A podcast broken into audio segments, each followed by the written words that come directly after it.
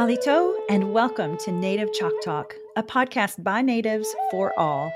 Here, we're keeping our Native ancestors' stories and history alive while also sharing with you our Native cultures, traditions, and more. I'm Rachel Youngman, a Choctaw originally from Anadarko, Oklahoma, I hope you'll enjoy this journey with me as we learn from our Native American guests. And stay tuned for the end of each episode where we'll talk about some great ways to support Native causes and or Native owned businesses. Let's get started. But first, a word from our sponsor. The Choctaw Nation has always provided a foundation upon which a future can be built. From our home in southeast Oklahoma to a bingo hall that grew to be one of the largest casinos in the world. Today's summer school programs lay the groundwork for a love of learning. Small business programs support local economies. And with over 10,000 jobs created, Choctaw offers financial stability to tribal members and our neighbors. Together, we build success because together, we're more. How's everybody doing out there? I hope you'll enjoy this really interesting episode with my guest, Chrissy. And just FYI, I asked her to read about her relatives because there was just so much good info and documentation out there that we didn't want to miss. So we'll be interacting, but she'll also be reading to you here and there in today's episode. Can't wait for you to hear it in Yakoke, y'all. We start our journey today in Noxubee County, Mississippi, a name derived from the Choctaw language meaning to stink. It's the site of historical importance to the Choctaws. In the 1760s, Chief Pushmataha was born in Noxubee. And the most significant treaty was signed in Noxubee County, the Treaty of Dancing Rabbit Creek. In September of 1830, U.S. commissioners arrived in Noxubee ready to negotiate the succession of Choctaw land. Well, I say negotiate, but the end was already in mind. Dancing Rabbit Creek, known as Bok Chukfi Ahila. Bok is creek, Chukfi is rabbit, and place to dance is Ahila. Several trails accumulated onto this site, including Six Towns Trail, which passed by the creek connecting the Chickasaws and the Choctaw nations. And in 1811, even Shawnee native Tecumseh utilized the trail with his warriors as they passed through. Prior to the gathering, a Choctaw Council House was built for what's known as the Lower Choctaw in the Northeast District. Supplies were set up in a tent, cattle was butchered, and beef prepared for the three to 6,000 Choctaw who gathered each day. Gamblers were provided with gambling tables for both whites and Choctaws, and dangerous activities ensued. Tables were knocked over, and gatherers were bullied by troublemakers such as black headed Bill McGrew. The Choctaw danced through the night, while alternatively, David Folsom led Christian services. Choctaws camped along Dancing Rabbit Creek, and the whites encamped in random spots. Chiefs Greenwood LeFlore, Tubby, and Nittakechi, as well as John Pitchlynn, who was an interpreter, and Choctaw warrior Hopaii Ishkitini were present. And so on September 15, 1830, George Strother Gaines, and Commissioners John Eaton and John Coffee, appointed by President Andrew Jackson, all representatives of the government gathered at Dancing Rabbit Creek in Noxubee County with Choctaw leaders to settle what ultimately became the surrendering of 11 million acres in Mississippi by the Choctaw, the move to Indian Territory imminent. The most significant treaty among the Choctaw was signed by the US and the chiefs on September 27, 1830, and ratified on February 25, 1831. Amongst these goings on, there once lived a prominent Choctaw woman named Sukky, who lived with her husband and two kids just up the hill from the treaty grounds. What did Sukky have to do with the treaty? My guest today is here to share more. Listeners, please welcome Choctaw gal Chrissy Gray Dickmeyer. Chrissy, welcome. Thank you, and thank you for having me. I'm so excited to have you here. I love your family history. I love the stories about the cabins that our listeners are about to hear. Sorry, spoiler alert. Um, now, you grew up in Oklahoma, right? Yes, I did. I grew up all over Oklahoma. Actually, my uh, my father was in the public school system as a industrial teacher, principal, and superintendent. So we started out at Lake Eufaula and then we went to live in the Panhandle, came back to about the uh, central part of Oklahoma and finished up at Caney. Whoa. So my neighbor was asking me the other day, what's in the panhandle of Oklahoma? And I responded, dinosaur tracks, dinosaur bones, and mountain lions. I once went there with my Christian school when I was about 11 and we stayed out there to see Halley's Comet. And I remember there was no electricity and no running water and there were mountain lions. But to be honest with you, it was a blast. I love just terrain that is barren like that. It's just really cool out there. And we didn't see Halley's Comet, although the folks back home in Anadarko did. So tell me you had electricity where you lived. I did. Um, we Yay. grew up living uh, in the houses provided by the schools. And they provided electricity, which is great. And how about yes. ma- mountain lions? Did they hang out with you or what? Um, I never saw a mountain lion, but I I went fishing and hunting with Daddy, and I, I could hear the cries of them, but I never saw one. Yeah, and when you hear that cry, you never forget it, right? Because I, I still remember what that sounded like when we were out there. Absolutely. I also remember um, it was freezing cold at night and then burning hot there during the day, but that was in the summer, of course. Is it the same in the winter? It is. The winters were a little bit colder. Um, there was lots and lots of snow. Hmm. I remember one winter we couldn't hardly get out of the house because the snow was packed to the roof. Wow. Yeah, I can barely picture that because all I remember is the desert. And honestly, like I said, the, the crazy thing about it is it sounds like, oh, what a terrible place. But I think it's beautiful out there. And it's just, again, kind of this God forsaken country. It's barren and there's dinosaur bones and it's just really cool. So yeah, it sounds like your dad moved y'all around uh, quite a bit. And then where did you graduate from high school? Um, I graduated from Caney High School. Okay. And then uh, married? Uh, yes, I married my college sweetheart and graduated from Southeastern Oklahoma State University in, in sociology and psychology. And we have two children. Kirsten is 22 and Jackson is 12 years old. Oh, that's great. Um, recently, you were mentioning to me that your father really inspired you. How so? Um, he's inspired me to do a lot of things. Um, I learned from him how much he loved the school system and the children, and I wanted to be able to help children myself. So I became a social worker out of college. Mm-hmm. And I started out uh, with the Chickasaw Nation Indian Child Welfare, and then worked for the Arapaho tribe in Wyoming on Wind, Wind River Reservation. And from there, I went into adolescent counseling and behavioral health rehabilitation. Great. So it sounds like you did some wonderful work for our Indigenous people. And you live all the way over in beautiful North Carolina now. How's everything out that way? Oh, it's amazing out here. The the fishing is amazing. The summers aren't as hot as Oklahoma, but the winters are about the same. Okay. I've got a great picture of you in your native Choctaw t-shirt sitting on this, I think it's a porch swing and it's just beautiful. You can tell the green behind you and the trees and everything. So I'll be sure to post that on the Native ChocTalk Facebook page. And now you run a nonprofit called the Edwards Store and we'll get into that interesting piece of history in just a moment. But let's pick up where I left off earlier, starting to talk about Sukky. Yes, my family story began about 190 years ago in Nooksville, Mississippi, at the home of my seventh generation uncle Hartwell and my aunt Sukky Hardaway. And as you said, the year was 1830, and it proved to be a difficult one for Native Americans. President Andrew Jackson's administration and Congress enacted the Indian Removal Act.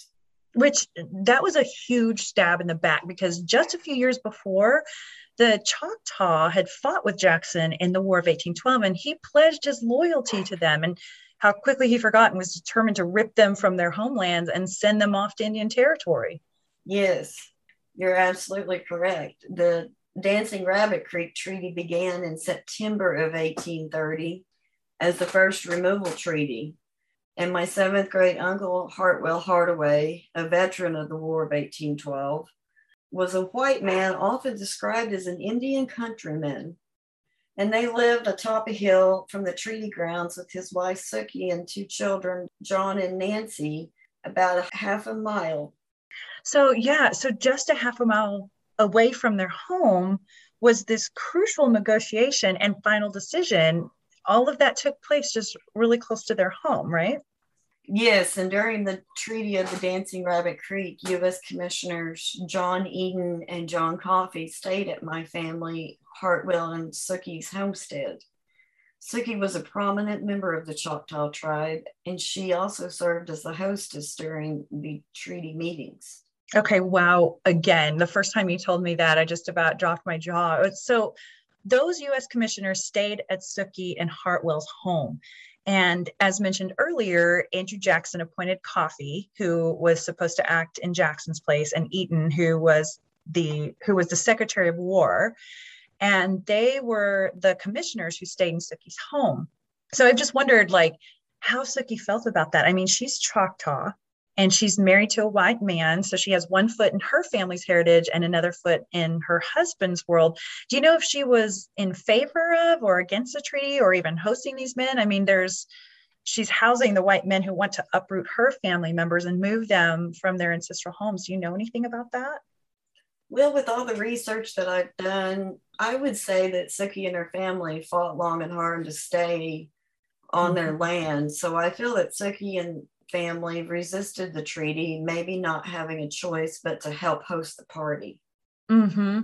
I was thinking about this last night and I was thinking, well, maybe, you know, the Choctaw are known for not all of them are all the same, you know, but they're kind of known overall as being very hospitable and and good people who want to be helpful and all that and so i thought well maybe they were just like hey we may not agree with what's going on but our home is open to you and you can stay here so that's kind of what i made up in my head last night so uh, so what happens next um, six years after the Dancing Rabbit Creek Treaty was put in place, Sukky Hardaway was given U.S. citizenship in 1836. So that was six years later. So, by the way, I remember you're telling me the other day that it took you 20 years to find Sukky's name. I went and did some research online and on ancestry.com. And everything I found, sure enough, said Hartwell Hardaway's name, so her husband's name, married to Indian woman and with no name. And isn't that so how it goes when we're researching? I just felt for you because I was like 20 years. Wow. So kudos to you. I love when people find those nuggets of information, even if it does take 20 years. So congrats. So Sukky and Hartwell have two kids, right?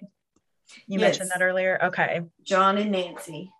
Okay, so something I think that's interesting as you and I were talking the other day is that the treaty was ratified in 1831, yet it was a while before Sukky and her family migrated to Indian Territory, now Oklahoma. So why do you think that is?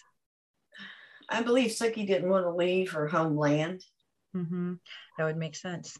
It's too bad that in all these records, they don't also provide the human element of why and how and what were they feeling.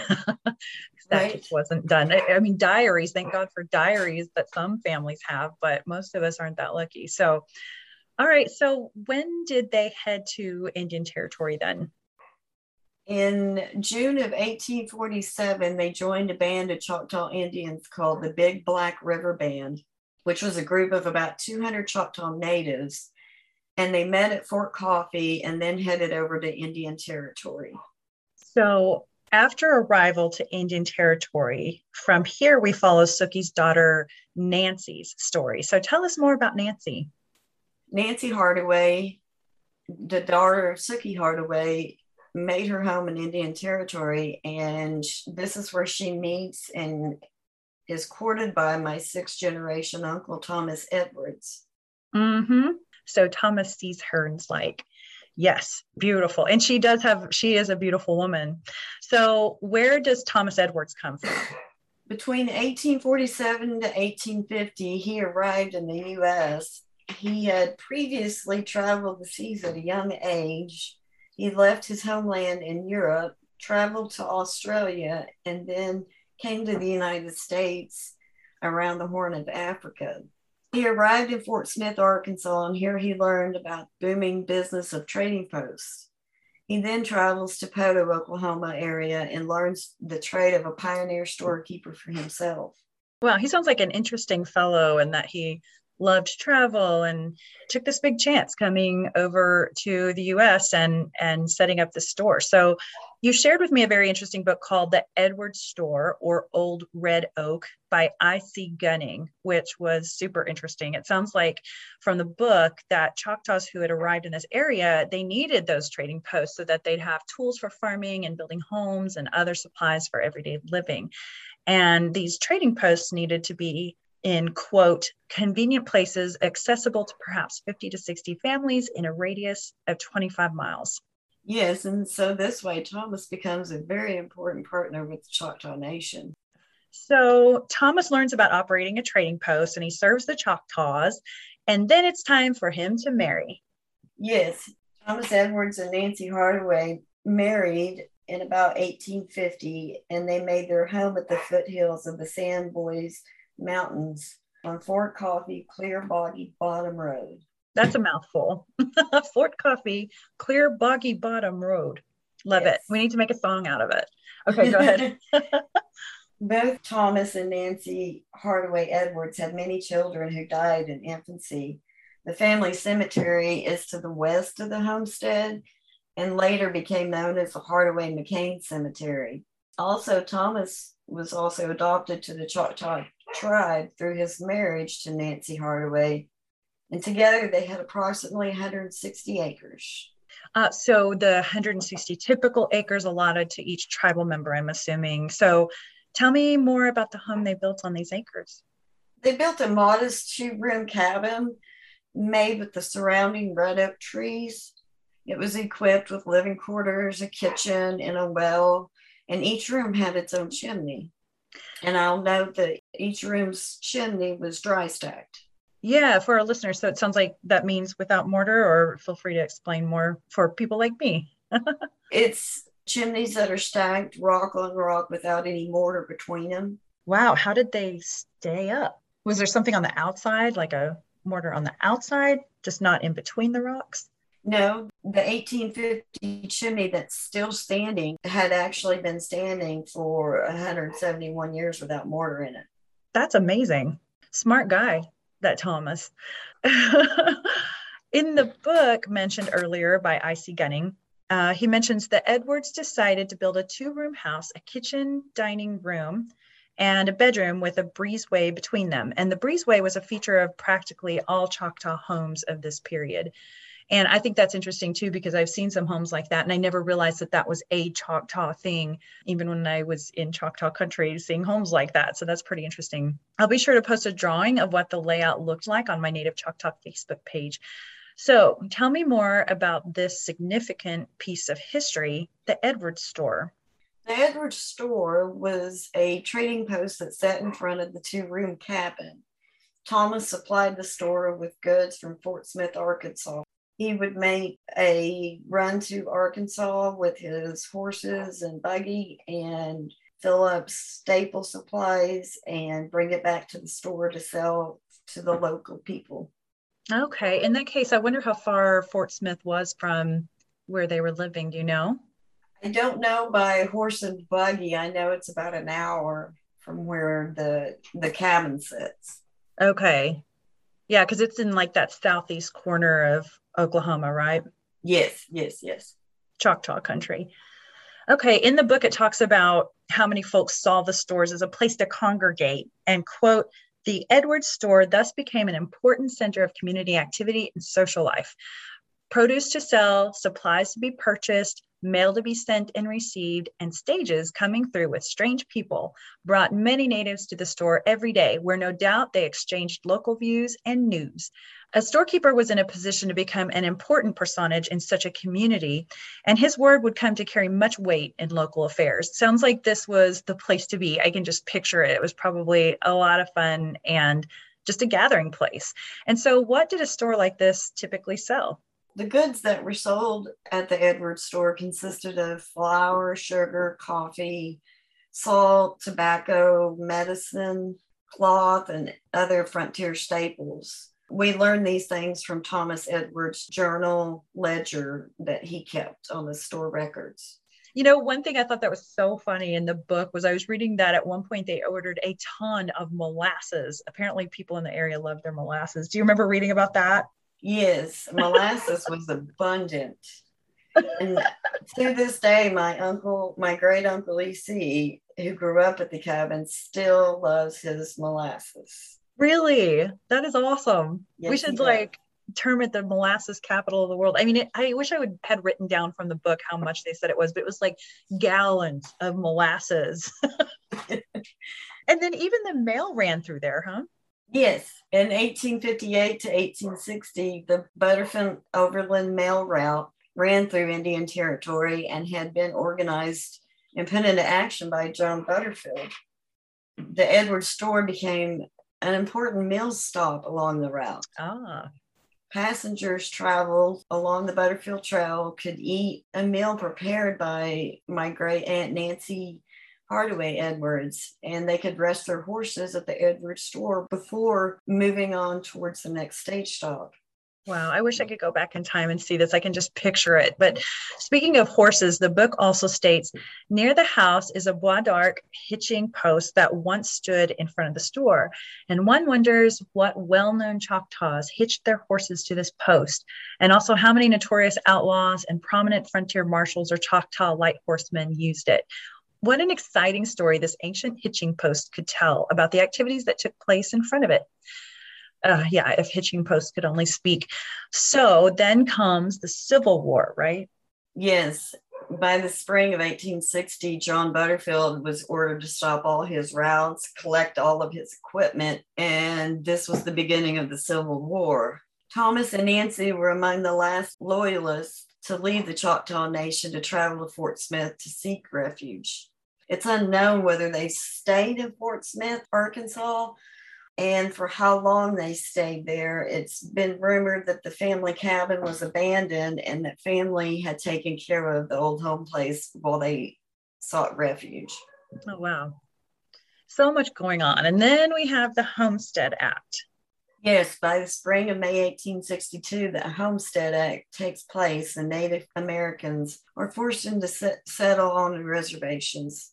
Thomas Edwards joins the military and serves as first sergeant in Company H1 of the Choctaw Mounted Rifles under Captain Joseph Moore. And he served as a rank of acting adjutant in the same company at Grand River Indian Ter- Territory, which is most likely near Muskogee, Oklahoma.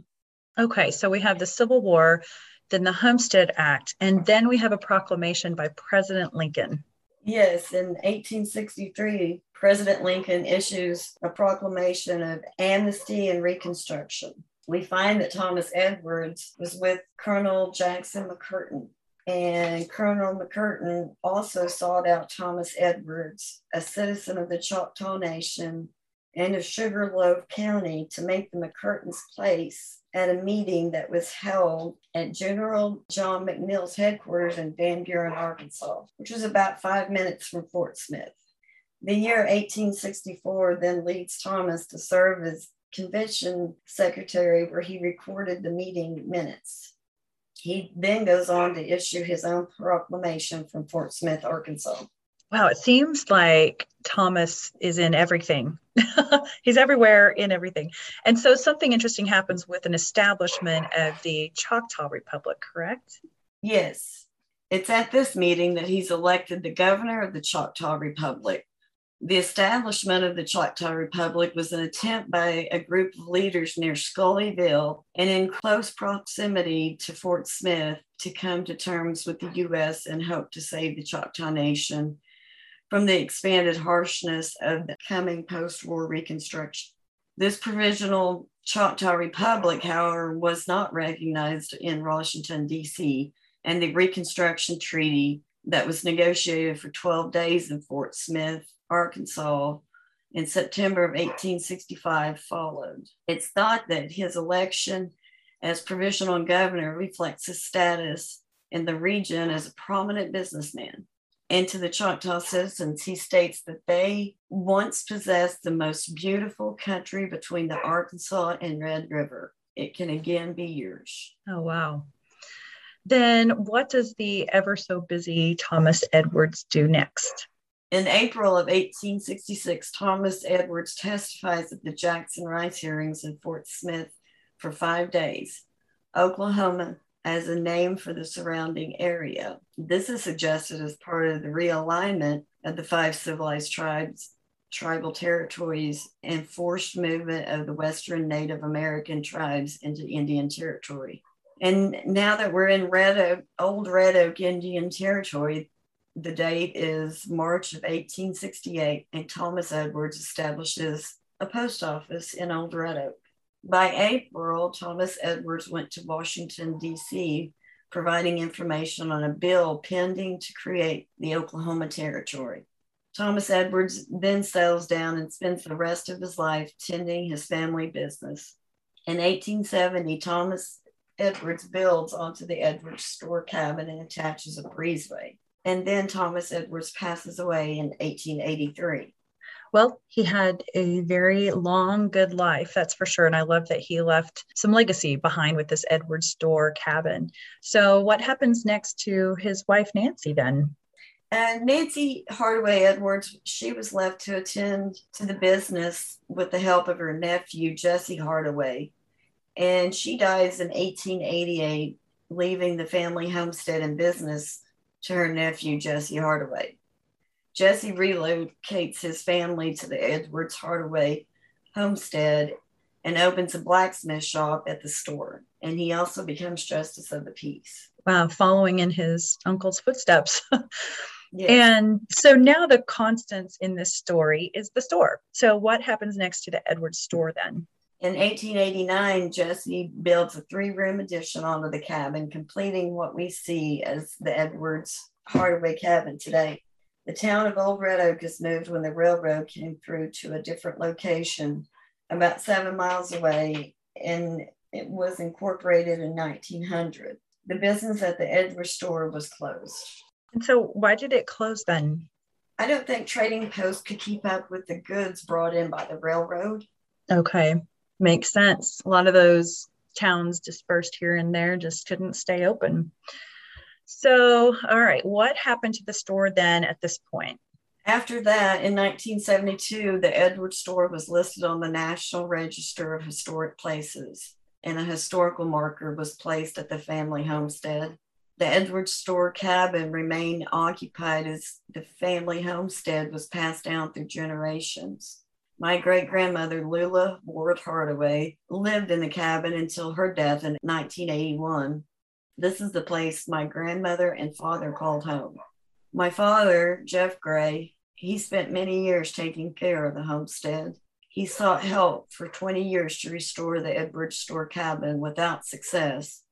And he unfortunately passed away when I was 20 years old. Oh, so sorry to hear that. But you've made it your mission now to honor his memory. Yes, I sure have. Today, the family homestead has been passed down to my generation, and in honor and memory of my father, I've promised to fulfill his dream of restoring the homestead. I've spent 20 years preserving the family documents, antiques that came from the cabin, and doing family research. Wow, that's wonderful. So, in the same way that I'm here to honor our ancestors by preserving their stories with this podcast, your mission is to preserve the store in honor of your father and your ancestors. And I think that's just lovely. So, what happens next for this piece of history? Well, in 2018, we organized a nonprofit corporation called the Edward Store Inc. to preserve, protect, and share the historical site with the public, especially for future generations and for educational purposes. In 2019, the Edwards Store Inc. was awarded a grant from the Oklahoma Historical Society Heritage Preservation Program to stabilize the log cabin's two native stone chimneys dating from 1850 and 1870. And those chimneys we talked about earlier, they're important parts of this project, right? Yes, absolutely. And we were able to stabilize the chimneys from total collapse just in the nick of time in February of 2020. And then in 2020, we were awarded a contract by the State Historic Preservation Office to update the 1972 National Register listing. The update is being conducted in conjunction with Preservation and Design Studios LLC in Oklahoma City and will be considered by the Oklahoma Historic Preservation Review Committee in October 2021. Wow, big stuff. So, where can we all find out more information and see photos of this really cool piece of history? We are on social media. I have created a Facebook group, and we currently have about 850 to 855 members. Wow. We're also exploring other social media platforms such as Twitter, Instagram, TikTok. Recently, we also published our own website, edwardstore.com. And, and, I love the website. It's great. You've got photos on there, and it's a great place for people to kind of get caught up on um, the the general overview and some of the history, and then start diving deeper in there. And I recently joined your Facebook group too, and loved looking at all the updates and the photos. It's kind of like a little um, fun group of people there, all enjoying hearing about this Edwards store. So, what do people search to find your group again? The Edwards store easy enough. I'd yes. love for our listeners to check that out. So check out Edward Store on Facebook and see how cool it actually is. It's um, wow, it's just such a neat piece of our history for many reasons. And in the meantime, do you have any words of wisdom for myself or our listeners?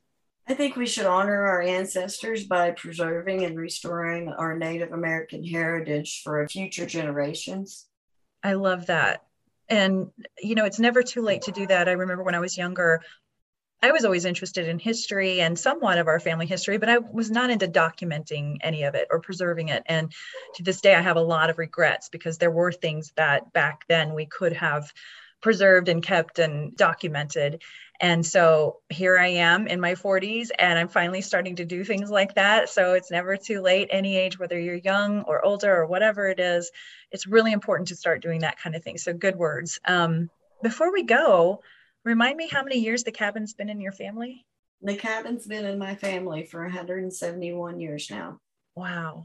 And one thing I love about visiting old cabins is that old kind of musty but lumber smell to it. Does it still have that smell about it?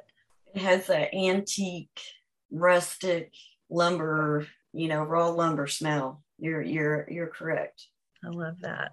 And then it's in a beautiful location too, from what I can tell from the photos. Yes, it sits on the top of a hill and you're surrounded by the San Sans Bois Mountains completely around it. And it's absolutely surreal and peaceful. Well, and I think that that's probably the most beautiful part of Oklahoma. If people come here, I think they'd be surprised there's so many different terrains i mean we were talking about the panhandle which is like desert out there and then you go you know caddy corner southeast down into that part of southeast oklahoma close to arkansas. And like you said you have the Sans Bois mountains and it's just beautiful. So you've done this great work helping to preserve the edwards store. And what's next for y'all in this endeavor? Someday I hope to move to Red Oak and retire there and just work at the store and work on keeping it preserved and uh, keeping it open to the public. Love that. That sounds like a perfect way to retire. Doing what you love, honoring your father and ancestors, and breathing in that fresh Sans Bois mountain air sounds like a little slice of heaven to me. I just may come over with some sweet tea and sit a spell with you. That sounds great. You're invited to come over. I sure will. Yakoke. Potential is everywhere in the Choctaw people. It's in our schools and students. It's in our small businesses and entrepreneurs. Potential is in our lifestyle and health. It's in our culture and heritage. Passion and commitment is in our blood. Ingenuity and economy are a tradition. And the Choctaw Foundation was founded for this potential to cultivate minds and hearts, to stimulate ideas and passions, to extend lives and improve health through education. and to preserve and promote the power of our past. The Chahta Foundation, meeting the potential of the Choctaw people. Thanks for listening to Native Chalk Talk. Be sure to join our community on Facebook, Instagram, Twitter, and LinkedIn. Simply search for Native Chalk Talk. That's Native, C H O C T A L K. And check us out at nativechoctalk.com. Stay tuned for the next episode. You're going to love it. Yakoke. Thank you, my friends.